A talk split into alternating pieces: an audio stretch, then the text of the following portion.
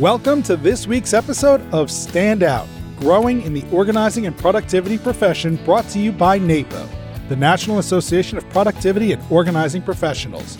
Every episode, we will learn from NAPO members and subject matter experts as they share their successes, challenges, best practices, proven strategies, industry developments, and more.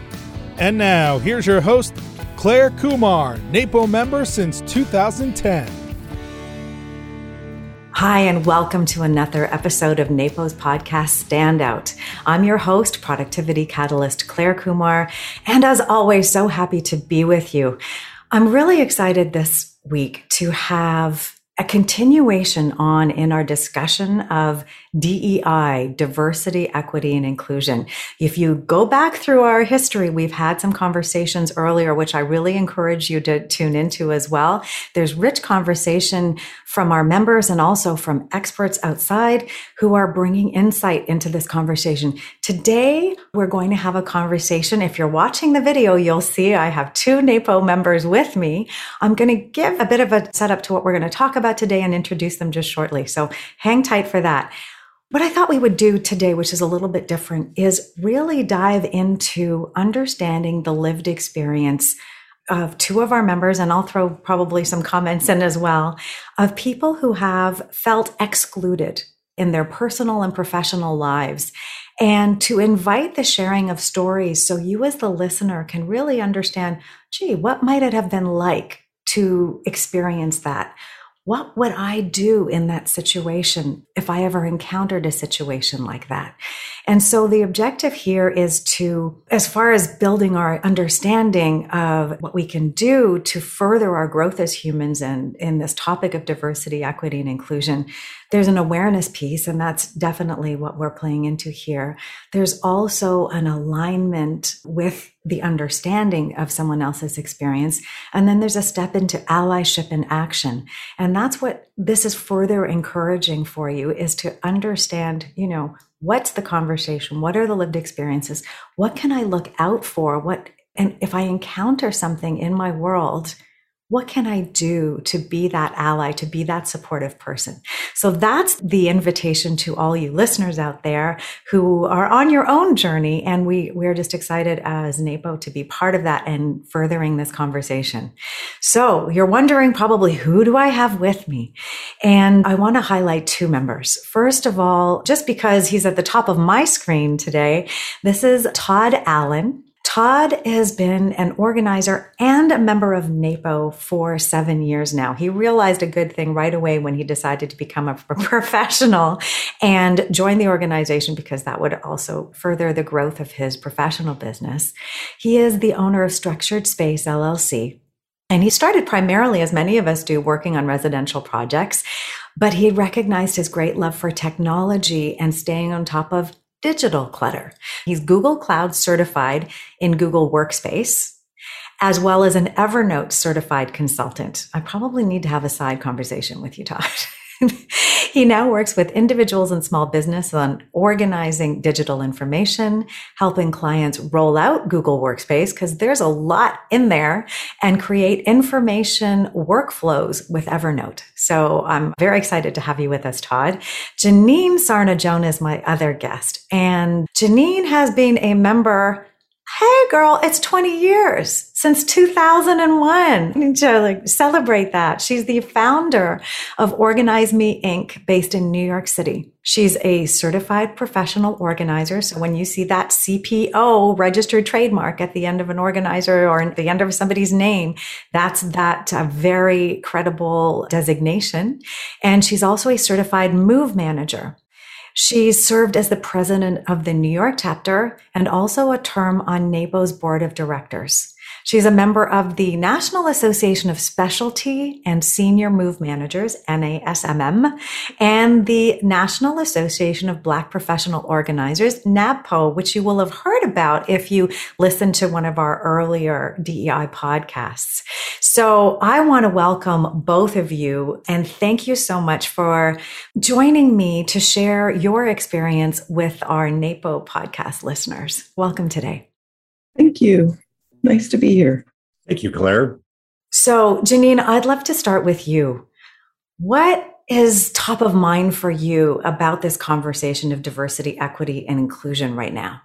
Top of mind is it's something that I've lived my entire life with. It's not something that, you know, it, it kind of goes through waves of total anger and other times feeling pretty relaxed about it. I have experienced it my entire life. I mean, there's not been a moment when I haven't lived it, you know, from the time that I was very young, when I lived in a neighborhood that was either Mexican, black, or white. And I wasn't easily identifiable as either one of those things to the people that lived in the community and especially children.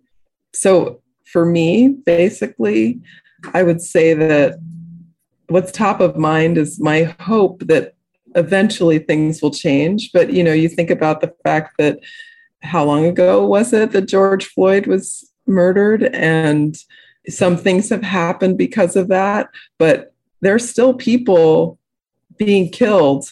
Nothing has really radically changed, you know, in the country. The conversation has changed a bit, but my hope is that people keep it in mind because it's not just about color. You know, diversity, equity, inclusion is about all kinds of people. You know, it's like right now, a lot of transgendered people are getting a lot of airtime, but still, a lot of transgender people are dying as well.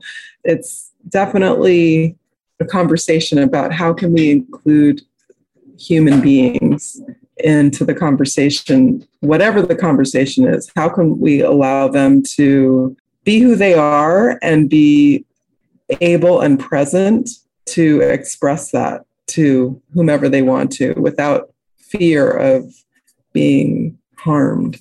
Yeah, you say that beautifully because we're on the journey. It's a lifetime that we've been living. It does feel to me like more people are part of the conversation, which is, as you say, hopeful. So thank you for sharing that perspective. Todd, I want to ask you the same question. What does this conversation about diversity and equity and inclusion mean to you? Where are you in your thoughts around it right now? And, and help us explain your relationship to feeling excluded, perhaps at some time. Well, I think the important thing is for people to realize that it's not a homogenous society. There are others that that are out there. And for me, it's a little bit different because as a gay man, as a minority being a gay man, I could act like a straight person really easily. So it's a little bit different because my, I won't say my minority, but what makes me a minority is that it's inside me, it's not in front of me.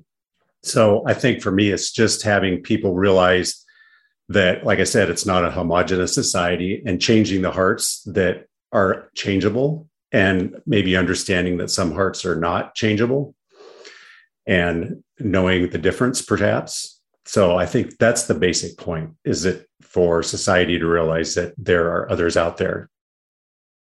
Yeah. You said something very powerful there recognizing some hearts are not changeable. And it struck me in that moment that i say right now at this moment maybe not but it reminded me of a conversation i listened to once on the radio.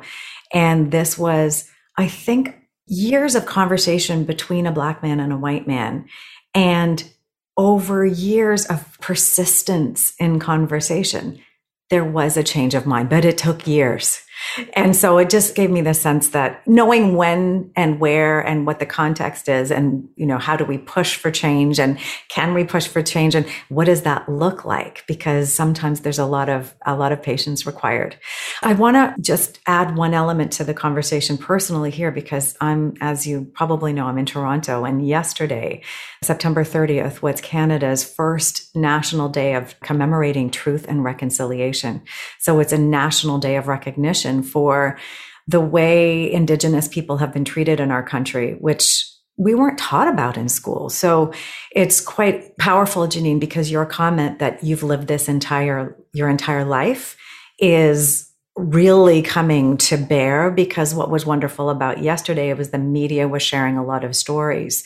And I heard exactly the same thing. It's like, well, this is just another day for us in the journey of feeling excluded and abused and many, many interesting and challenging situations came through there. But what I think is powerful is what's being asked of us as a country with respect to this particular situation and more broadly is that we make efforts to understand, to listen, to share stories, and to really demonstrate support and allyship for the communities that are diverse and excluded. And another community I'd like to bring up into the conversation, which is sometimes there and sometimes not. And it's an interesting one for me because I'm noticing even I'm feeling a sense of exclusivity within the community. So I just wanted to uh, just to pop this into the conversation. So people know I, I talked about being highly sensitive and high sensitivity is a trait, not a disorder. And for that reason, I think it's often being excluded from the people that are labeled as neurodivergent. So I've participated in conferences on neurodivergence and I'm like, well, but, but why are you saying it's only one in seven when it's one in five? And so there's an interesting opportunity sometimes. And as we've seen LGBTQ expand there's a wait, wait, wait, I need to be part of this conversation too. So sometimes there's issue with exclusivity even in the movement to be understood, which is a fascinating conversation to have. So, what I like about this whole topic, though, is that you're right, Janine, you were saying it's about other and making sure that's inclusive. And one of the things that I think about too, having lived in Japan, where other was me and other was non Japanese physically appearing person, context really matters, right? So where are you and what does that look like? And so Janine, you talked about growing up in Palo Alto and this sense of, I think it's a sense of not belonging. Can you tell us a little bit more about that experience there and any connection to what you feel now today based on based well, on that upbringing? To be specific, it was East Palo Alto, which is not Palo Alto. I think that the experience of it, I remember, okay, so I have a story for you. When I was in the third grade, I think it was the third grade, it might have been the beginning of the fourth, because I left in the fourth grade and with my mom and we came to New York while my dad was selling the house and whatnot. But there was a kid that was new to the school, and I still remember his name. he was so evil to me. I mean, he made it his mission to like just belittle me daily. And I realized later that he was from Nicaragua and he was not Mexican. And so he took a lot of his energy and focused it on me so that he could distract any inform you know any notice of his otherness as a nicaraguan. But it was like many years later when i you know had the put it together? Yeah it was like oh yeah. So i mean i i still you know i'm not holding a grudge because I'm old. Children are evil sometimes, but. Well, but but I think what you're tapping into, if I can observe, I, I think you've stepped into compassion for his situation. I wouldn't or no, am I overstepping that? No, no, okay, okay, interesting. So, no, I think it's just that I realize that I don't necessarily I have more of an understanding of his situation. And I also believe that, you know, as I I've always understood subtext. You know, even as a child, I always knew that there was something else going on. You know, when people talk, there's always other stuff underneath. And I like to read subtitles like that. That was that realization was like, oh my goodness, this was really all about him trying to deflect. Because you know, those Mexican kids would have been after him. they would have had whatever they had to say to him about being Nicaraguan because it was definitely an issue. So he focused all of his attention and energy on somebody who was so clearly other, you know. More other than he appeared to be. Yes, definitely. Because, you know, he spoke Spanish and it was a, a bilingual school, but it was definitely torture. but I can tell you that there have been times throughout my life. I mean, and I think because, you know, I'm light skinned, my sister is dark skinned, you know, I know that my different experience has a lot to do with my skin color. But in California, growing up, I was like a little brown nut.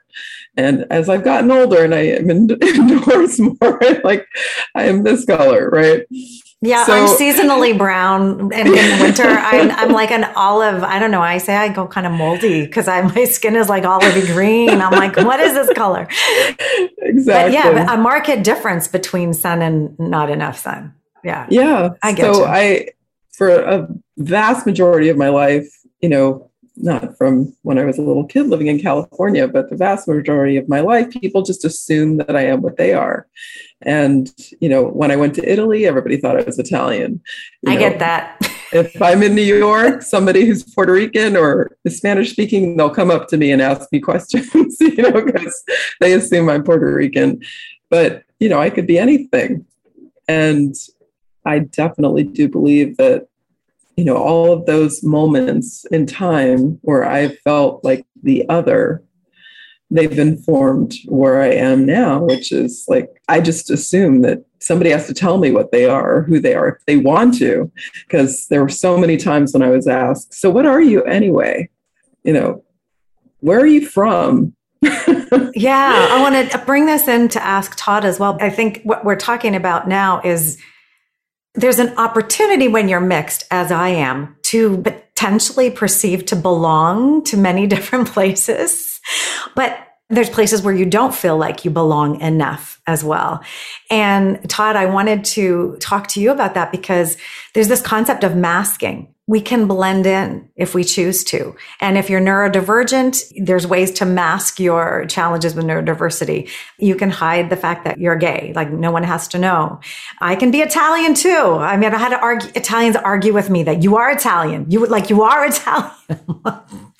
How does this to mask or not to mask question has that ever showed up in your life? I mean, there's coming out and then there's speaking out, and maybe there's something to talk about in that. Todd, do you have a comment or something to share around that? Well, kind of to dovetail on Janine's story, I grew up in a small town in Eastern Washington. And in that environment, I really had to hide who I was. And now in the gay community, people refer to me as masculine. But back in the day when I was growing up and going to school, I would hide any kind of potential flourish that I might have behind some face of masculinity because the teasing that I had was just just ruthless.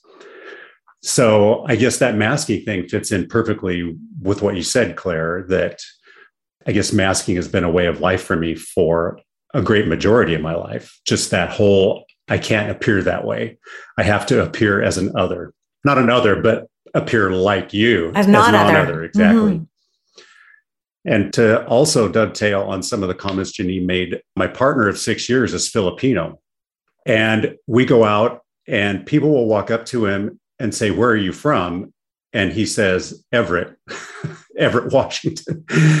and they're like, No, where are you from? And it's just like, I think that's just such a non thing to say to somebody that appears different. That's an interesting one because I've had this question my my whole life too. And I usually come back with now, as a kid, I didn't want to be other. I really did not want to be Indian.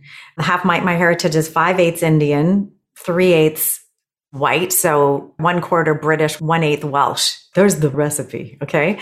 And so I did not want to be Indian because my perception of Indian then was because of the great ingredients that's used in cooking and it was carried in the clothing and so on. It was like, doesn't smell good to be Indian. So people didn't like, and we, you know, it was the asafoetida. I think it was our hings, the ingredient. I didn't want to be other. I didn't want to be different. So I was not proud of my heritage for a long time. I've graduated now. I like my nose, my feet, and my heritage. I'm okay with all of that. And I will use it as a conversation starter. So someone will say, where, where are you from? What's your background? I'm like, you want to guess? And I don't take aversion to that question. But I tell you, when I did, I was one time when I did take a bit of offense, I was in a park with my son who was oh, still an infant. He was maybe seven months old or something. And he was in one of the swings. And somebody came up to me and said, oh, When did he get here? And I'm like, Well, we got here five minutes ago. And my kids are of Asian heritage. Their father is third generation Japanese Canadian, full Japanese parents. So I've further mixed. Now my kids can't even explain the recipe, right? It's like, oh yeah, that's too long. And I didn't even get the question at first, but they assumed I imported my son. And I'm like, I have scars. Like I have like, I, I need some credit here for some work that went into this. And the second time it happened, I was babbling to my daughter who was about three or four months old in a change room after working out at the Y. And I was like just nonsensical talking to her. And someone came up to me and said, Oh, are you speaking Chinese? I'm like, no, no, more scars. I've got more scars. it's like, so that kind of stung when it, the assumption was that the infant that you just had wasn't even yours. But, but I want to dig into that a little bit because maybe sometimes I've asked the question, I've been curious where somebody's from, and I'm really, I'm like really interested in what's the background and so on. I'm thinking, how do we have those questions? How do we ask those questions in a non disrespectful way? Is there a way to do it? I came up with an idea recently I'll share, but I, am curious. Maybe, Todd, because you're nodding, I'm going to ask you first because we'll continue on the masking, then I'll come down to you, Janine. Is there a way to have these conversations or be curious in a way that is non offensive? Well, I think in the example of my partner, I think his race or nationality should not be the first thing that you're curious about. It's like, What's your name? What should it be? What did you have for breakfast? what, what, what is your name? How are you? What do you do? How long have you been in Seattle? That kind of thing. You know, it's like, why would race or nationality be the first thing you would want to know about somebody? It's like, that's a pretty coarse view of things, I really believe. But I have to excuse human behavior too, because we have to categorize to understand. But having said that, I will go back to being interested in the person and not the nationality or heritage. Okay, that's interesting. I think, does it have something to do with that? I mean, that's the first thing that somebody, because we're in large part visual for anybody who's sighted. We're visually processors. And so that's the first thing we think of commenting. I mean, I would say I probably comment on people's fashion more on it's like, where'd you get that coat? Because it's something I see and it's like, I love the pattern or something. But yeah, you raise a good point. So I'll cue from there and then come back down to you, Janine. I have asked somebody their name and then I often comment, oh, if I haven't heard, it's like, oh, that's a beautiful name. What's the origin of the name? Because I do love language. And I found that's a, not where are you from, but where's your name from? Which may or may not be where the person's from. I have a German Italian friend who's has a Greek name. So, you know, there's more variant disconnection anyway. But what do you think of that? Well, I think what you said is you, the first thing you asked was the name. And then you gently entered into a conversation about race or nationality. But just to blurt out, where are you from? Well, because a lot of times is it loaded. It's coming from a place of, oh, you're not from here. And I'm going to, I'm noticing that. And that's what I'm going to lead into my, it's so context again. This is my introduction. Your introduction to me and mine to you is, you're not from here. That's sort of the play on that card on the table. Janine, what do you think about this conversation and how to stay curious but non offensive? I think you have to realize that sometimes people don't want to tell you where they're from, that that's not, you know, I don't think that that should be even in the top 10 questions in a conversation because, okay, so there was this book, remember um, The Painted Bird by Jerzy Kosinski? Do you remember that? It was like old, old. It's an old book. It was from the 70s. And I remember reading that book in the 80s, I think. And I totally, it was one of the stories in the book is this idea that you know you take a bird from its flock and then you paint it a different color and it goes back to the flock and the flock attacks it.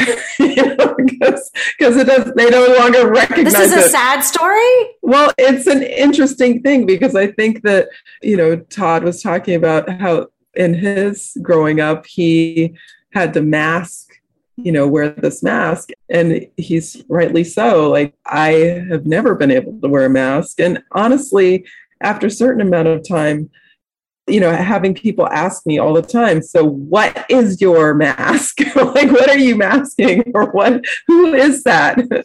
I feel like, you know, I've gone through periods of time when I would say, I would tell people this, I'm this, I'm that, I'm the other, you know, and I own them all, you know. Whereas in this country, if you were one drop black, you know, octoroons and stuff like that, then you were black, right? But I am black. I am English, you know, or Irish, Scotch, Scotch Irish, and I am Ramapo and Mohawk. So, like, there's a few things that are mixed in, but I also own it. You know, it's like, this is who I am, but I don't necessarily need to share it with you exactly who I am, how I identify. I do identify as a person of color, and I make that clear to people because, and I know I'm kind of diverging a little bit from your question, but I have something I want to tell you. Like when I was growing up, I have cousins who I kind of helped to raise. I was the main babysitter for them, and I love them. They're like little brothers and little sister. And I remember like my mother was disowned by her father because she hooked up with my dad and had me. And I remember babysitting them one day and I saw a picture of my little cousin that was in the in a frame and it was from behind and I could see I could recognize my the older cousin he was walking, you know, with this little hand holding the hand of an older man. And I was like, oh, who's that in the picture? And I found out that it was, you know, somebody who was my grandfather who I'd never met, you know, because I was not white enough, you know. And, you know, whereas my cousins are Jewish and and white. And I was like, oh, okay. That was like in my teens. And that really, like, I had to really turn through and think about that. And I realized that a big piece of that was because I was not the right color. But there have been several times over the years, it's not always people who are non colored who are the people that cause problems or give me things to think about. Like in college, I went to this talk about multiculturalism and mixed race and things like that. And a black woman who was a student in the Ujamaa, the black house on campus, she raised her hand and she started talking about how she felt so sorry for people who were mixed because it was so confusing for them, though she is not mixed. And she wanted to speak for me. And it was the first time in my life I'd ever felt that a black person could be racist. like I had never, you know, in my family, you know, that's black, I always felt included and a part of the family. And like, you know, that my father's side of the family always was, you know, they were my people. So there are times when you have to decide how you're going to present yourself and of course, I raised my hand right away after she said what she had to say so that I could like school her. And I do think that people need to think about like, because would you ask a, a gay guy, you know, like, so like something super offensive, like, oh, who's the top? Or like, who's the wife? You know, I've heard that. And I think that's insane. you know, these are these happen to be two men, you know. Can I ask you what you said to her to school her? What you would say in that situation to to sort of bring somebody's understanding up so they want to continue to learn? So I said, basically, I'm a mixed person and you have no idea what my experience has been. And you cannot tell me or put words into my mouth about how I am somehow you know, diminished by the fact that I'm mixed. I embrace every single side of it. That's who I am. And I am special and wonderful and amazing. And for you not to be able to know that, it's because you only see the fact that I'm not exactly what you are.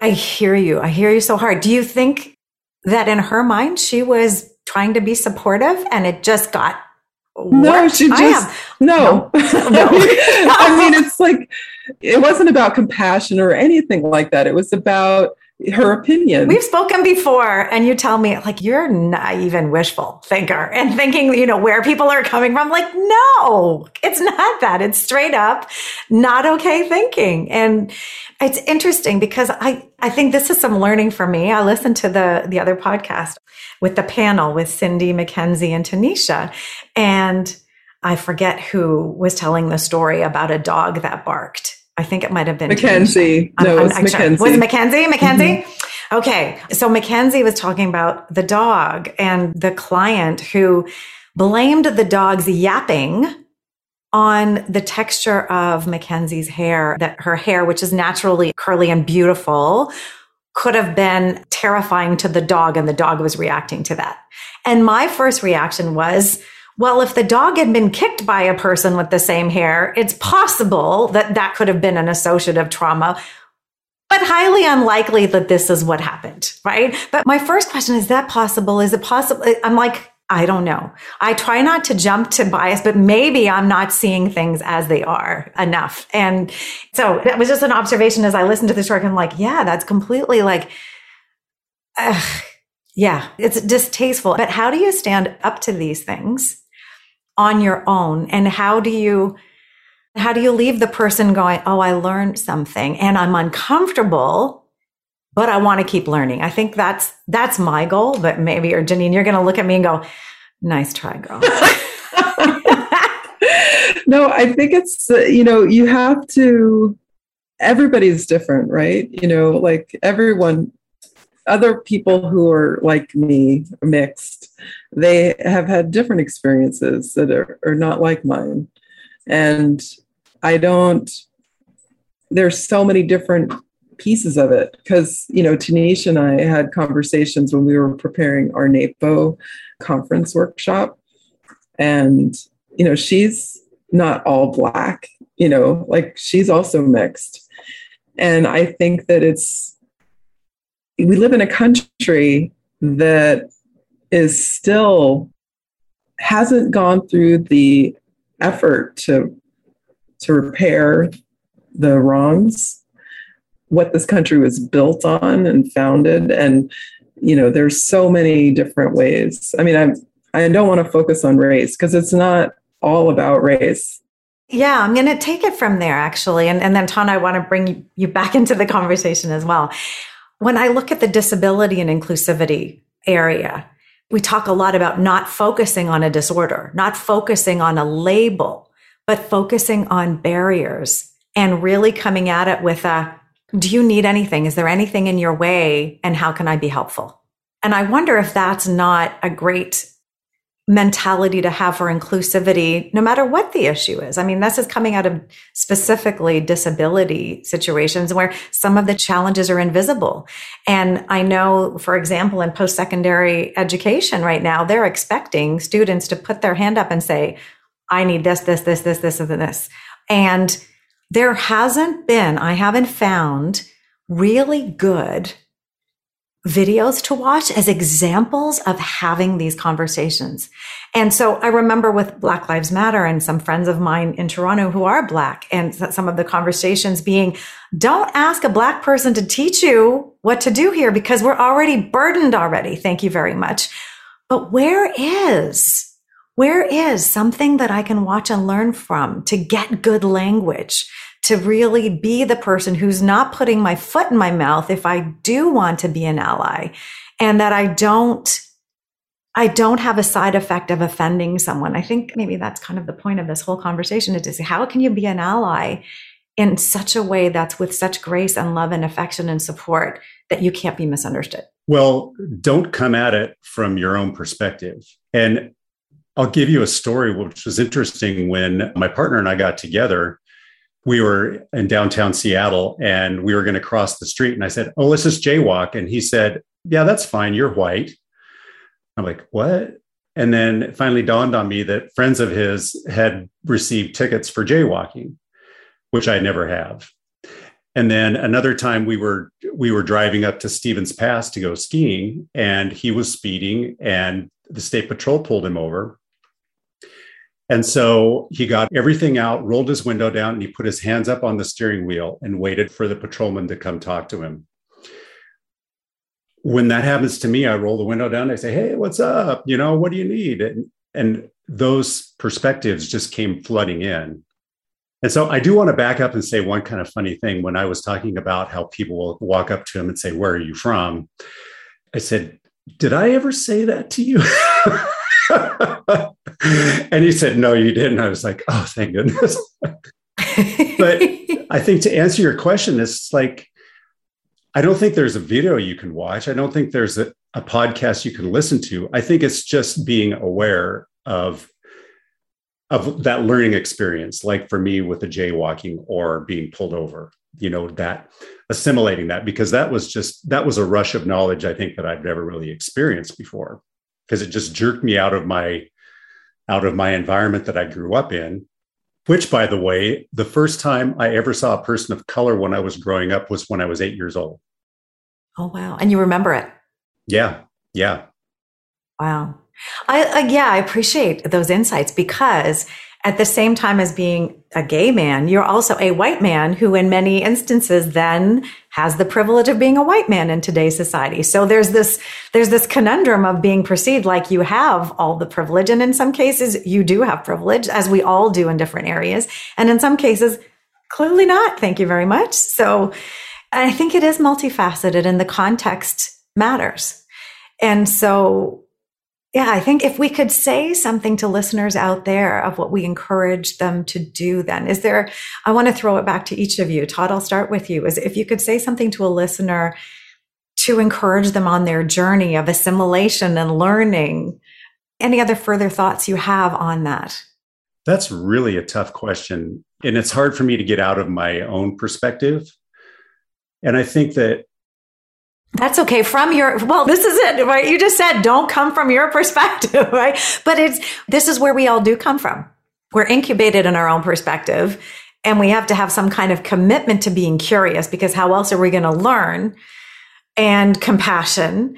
But it can so so quickly be misconstrued or be offensive. Like the woman in the park who said, Oh, when did he get here? She was just wanting to con- talk and find some common connection about potentially a similar situation. She didn't know. She just boofed threw a bomb on me. And I was like, What are you talking about? But think think of the genesis of that question, though. The genesis of that question was she made a, just a wholly incorrect assumption, and that's what happens when people approach my partner and going back to being a gay man i mean i can i can put the mask on and i can just be heteronormative but you know that's not a choice that i make anymore. And i guess when i when i confront somebody i feel like is this person worth confronting or is it just like give them the brush off and i don't care? And and so then people that i confront usually i feel like they have a choice or they have a chance to learn and grow it's a clear investment of your time and energy to choose to be in that moment to either take a stand. And there's a story i want to come back to you to invite you to share on that when you you know we have sometimes to speak up for ourselves. And right now i've been talking about how do other people speak up for us but there's times when we have to speak up for ourselves. Before i come back to you todd and ask you for that question is there anything that you wanted to add janine on in terms of your like your perspective of what you would really encourage someone is like like yesterday for example for me with the national day of truth and reconciliation i was reading on from indigenous people on what they there's 94 calls to action i think of actions they want people to take. One of them was wearing orange. In the meeting i was in yesterday i was the only one wearing orange but i wasn't wearing one of the orange t-shirts by an aboriginal artist which i felt was even a better you know embodiment. But it's like there's many levels and depths of actions. What's your feeling on that? I'll stop talking now because that's a long question. Okay, I might have to ask you to ask the question again. well, your sense of what you would be asking people to do to be an ally that you would be like, I like that. I appreciate that. I think it's I don't know. I don't really feel like me personally, I would be asking someone to be an ally for me because I am super vocal. like I can, I know how to say what I need to say in just about any situation. But, you know, there's like simple things like when you walk into a room and everyone looks like you, like look around. like think about it. How many of the people that are in here are just like you. Like that, that's the way I used to feel in NAPO. I would go to a NAPO conference. You know, my first one was in 2002. And I walked in, and everyone, just about every single person there was white, a white woman. You know, I don't think I saw met one man. And it wasn't until later when, but I would say to be an ally, it's really when you see something, say something. It's not, it's not really the but be careful. Like, think about what to say. Yeah, but you know, it it could be anything. Like I remember years and years ago, this black guy was standing on this curb trying to hail a cab, and every cab kept passing him. And so I stepped out into the street and I hailed a cab for him, and I was like, "Here you go." like this is i mean that's like a small thing to do but when you notice things where somebody is because it doesn't always have to be something negative or i wouldn't want you to put yourself in harm's way though to truly be an ally you could you could if you wanted to be a co-conspirator on some level there's some bravery involved. First of all, there's the awareness to notice. And then there's some bravery and some crafting, some word crafting to figure out what do I say now? And I think it's worth thinking about maybe some of the what ifs, maybe some of the what ifs you might get into in your professional life now and where you, you do, like you said, notice how diverse is this? I called out a speaker who was he's a top notch speaker. I have so much respect for this gentleman. And he shared that he was in top billing with some other incredible world class speakers. And there was one woman and no no people of color whatsoever. And I said, at least there's a woman. Congratulations, and at least there's a woman.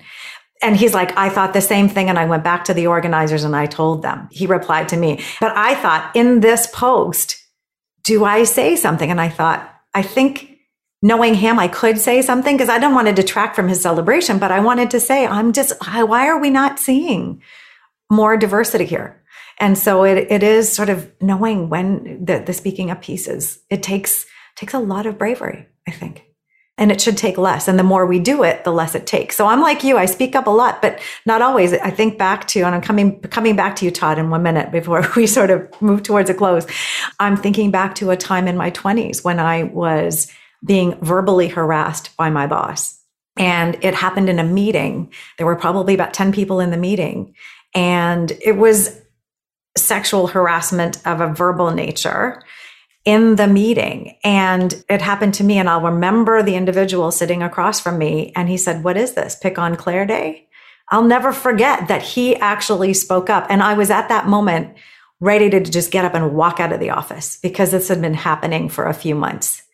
And I will never forget that he did that. He just called it out and it stopped and then I made the sexual harassment complaints to HR, and that was in a whole another another story. But and 13 other women had issues as well, but I was the first one to raise it with HR. Which so there's some bravery in being an ally, and there's incredible bravery in speaking up. And I want to come back now to that bravery, Todd, in the story you told uh, told me before we started talking today, and wonder if you could share that as a bit of a close to this to kind of highlight what individual exclusivity feels like and that moment of bravery? Well, the story was that before I became an organizer, I always wanted to sell cars. I'm a car nut and I was always fascinated with the car sales process. So I was hired at the Acura dealership in Seattle. And in the car business, the Friday sales meeting is a big deal. It's this ceremony almost. And so I was sitting in my first Friday sales meeting and one of the other top salesmen who happened to be an ex NFL football player who stood about six five and maybe 275, he told a homophobic joke. And at that point, I had to decide if I was going to live in a shadow in my career there or if I was going to speak out. And so after the meeting, I walked up to him and I said, I didn't really enjoy that joke because I'm a gay man and I would appreciate it if that wouldn't happen anymore. And the cool thing was that he said, Oh my gosh, I'm so sorry. I didn't understand that. I didn't know that at all. Promise you, I will never let it happen again.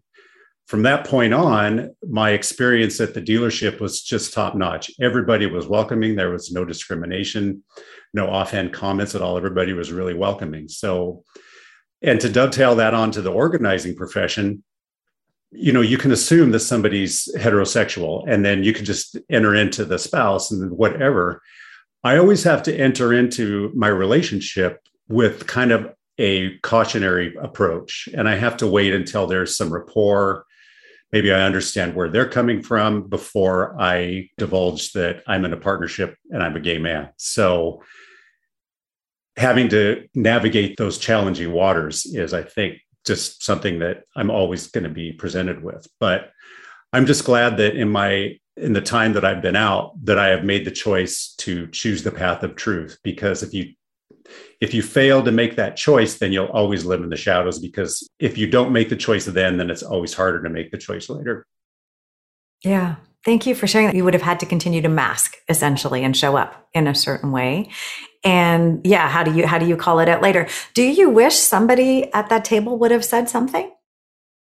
No, not necessarily. I felt it was my responsibility. And, you know, the car business is kind of a good old boy network. And so I guess I wouldn't have expected anybody in that environment to make that call out, but I did. And then it never happened again.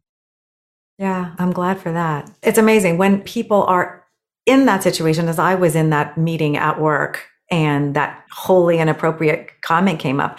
I was so triggered with emotion that I didn't have the ability. Normally, Janine, like you, I'm pretty good at speaking up and standing out and like, you don't, you know, the buck stops here. But at 23 years old, in that situation, I didn't have the skills. And so I think from the allyship perspective, it's that noticing piece that you were talking about, Janine. And Todd, I'm so happy for you that it came together in that moment and you had a good situation afterwards.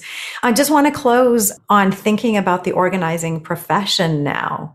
And if there's anything you'd like to say to listeners about our particular profession organizing and productivity, consulting, corporate world, residential world, we, we have our fingers in a lot of pies out there. So is there anything, any message you'd like to leave as a takeaway for people as they consider their professional lives and being more inclusive?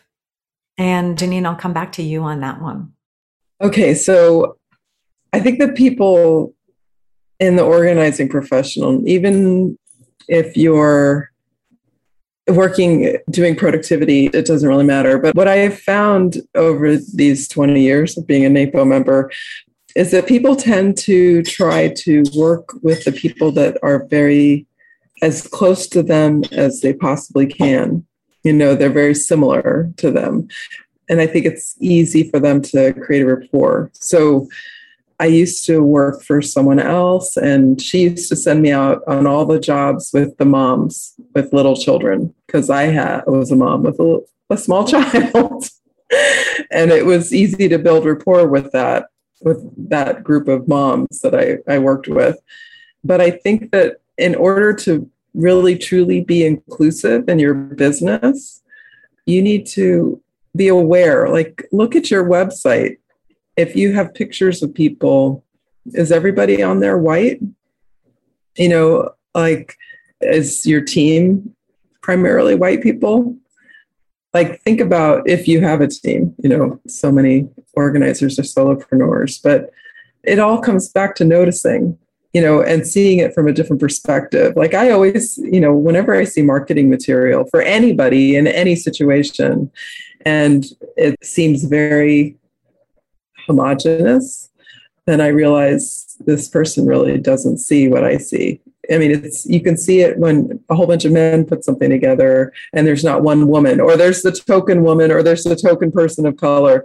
You know what I mean? It's like there's always stuff like that. But the way something's designed, it's like a man did not design this. Yes. This bathroom in a hotel is not is and not. I. I can walk Yeah, into right? somebody's home and see a closet and say, "Oh, this was designed for a man. Definitely not for a woman." You know that there are so many different ways that that you can just notice, and that's what I would say. And it it makes it possible for you, or educate yourself too. Like you know, here in New York, there's a huge population of Jewish people who eat kosher. So setting up a kosher kitchen is it's a very specific way of doing that. And you know, to educate yourself about that, it's a good thing, you know, because then you can say, we can help you set up your kosher kitchen. you know?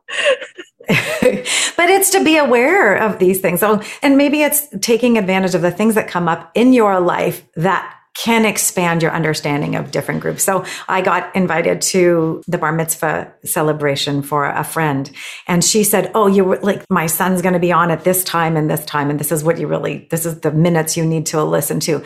I listened to the whole thing because I thought, well, number one, the music is it's beautiful, and I wanted to appreciate more and to understand it more. So I watched the whole thing, and then we had the tragedy of a Muslim family being attacked, being killed by a car in London, and they nationally televised the service. And I thought, you know what? I'm going to watch the service because this is an opportunity to understand a culture I wouldn't normally be invited to or understand, but there's an opportunity to understand. So maybe it's tuning into those opportunities too, to, to just naturally in your life stay curious and stay noticing so that you can continue to open your your spirit. Todd, I want to just give you that, question before we close out this call. Is there something that you would like to see or recommend listeners do in their personal and professional lives rather, pardon me, when they're in the organizing and productivity businesses now to be more inclusive? Well, I think my comments are kind of directed at NAPO really. And when I went to my first conference in LA, it was a very homogeneous environment. And I'm really excited about the DEI initiatives of NAPO. And I'm just, I guess I'm just reaching out to NAPO and just say, let's keep it going and let's welcome people with open arms, as like we used to say, the organizing authority. So I just say, let's just keep moving in that direction. I think those are my comments. Thank you. I have to, it just made, reminded me of when I was listening to the other podcast with Cindy, Tanisha, and Mackenzie. And Sarah, was a phenomenal host of this show for two years before I came on board. But I laughed at this because at one point she said, open your arms wider. And I thought she said, open your arms wider. And I just thought, no, no, that's not what we mean. And I, I was walking in the park and I burst out laughing. I'm like, no, no, no, no, wider, wider. That's what we need. So hashtag open your arms wider. That's a great note to close. I want to thank both of you, Todd Allen and Janine Sarna Jones, two longtime NAPO members, for joining me and sharing your perspectives and your wise counsel of, you know, what we can do individually and as part of this organization to stay inclusive in our approach to our businesses and the way we actually engage in our lives. So thank you so much for joining me. For all you listeners out there, definitely check out the diversity, equity, and inclusion episodes at NAPO. Also tune in to your chapters and the conference because the content, this is now, it's not just a one year initiative. This is NAPO's way of going forward is to continually have this be a conversation and a way of thinking. So definitely speak up and speak out in, as you are a member of the organization, or if you're listening and you're not, whereas it shows up in your life, definitely this is an invitation for you too. So tune in to more at napopodcast.com. You can find all the episodes there. It's pretty quiet in podcast land when we're putting something out. So we'd love to hear from you. If you have a comment, toss one out on social media. We're in all the places and we'd love to hear what's resonating with you, what you'd like to hear more of. And if a story, you have a story you'd like to share about your own diversity, equity and inclusion experience, by all means, this is a great place to bounce off from and share your experience. So until next time, please stay safe, be kind and enjoy your journey. That's all for today's episode of Stand Out, brought to you by NAPO, the National Association of Productivity and Organizing Professionals. Be sure to visit napo.net to join, learn more about our educational offerings, local chapters, and more.